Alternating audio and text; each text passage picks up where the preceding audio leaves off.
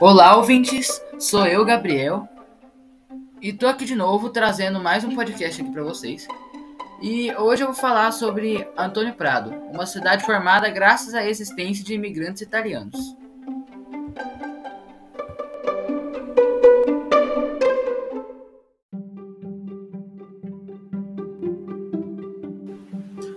Tá, né? Tô falando aqui de imigrantes, mas primeiramente, o que são imigrantes?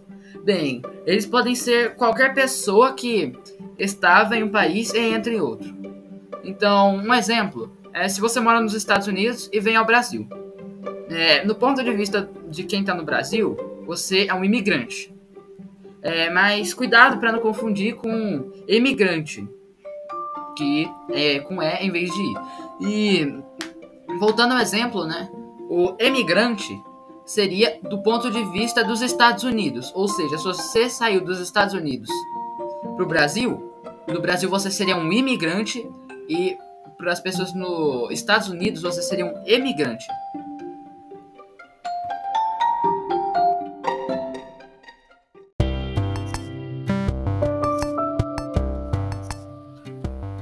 Então, sem mais enrolação, bora falar sobre Antônio Prado. Essa é uma cidade que foi fundada em 1886 e nasceu graças à colonização italiana. Essa cidade foi o destino de muitos imigrantes italianos, porque lá eles ganharam terras do governo imperial.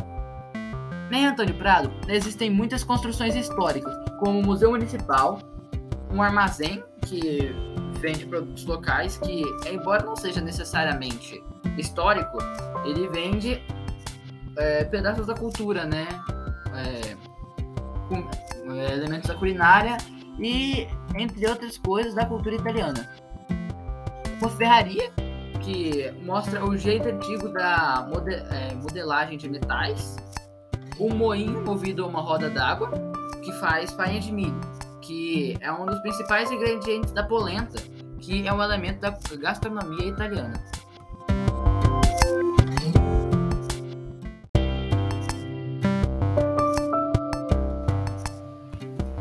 E com, é, com todos esses tombamentos né, que essas 48 casas receberam, é, a cidade ganhou o título de cidade mais italiana do Brasil. E as casas centenárias de lá são muito grandes. Isso se dá pelo fato de que na época era necessário muita mão de obra nas plantações, então era muito comum é, a família ter muitos filhos.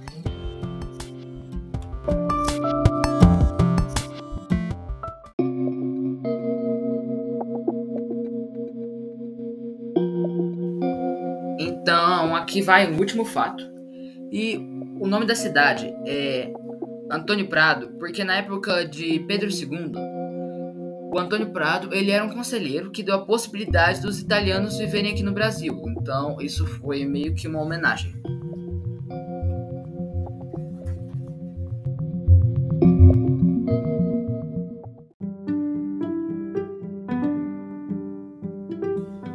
Então, esse foi o podcast. Espero que tenham gostado e tchau.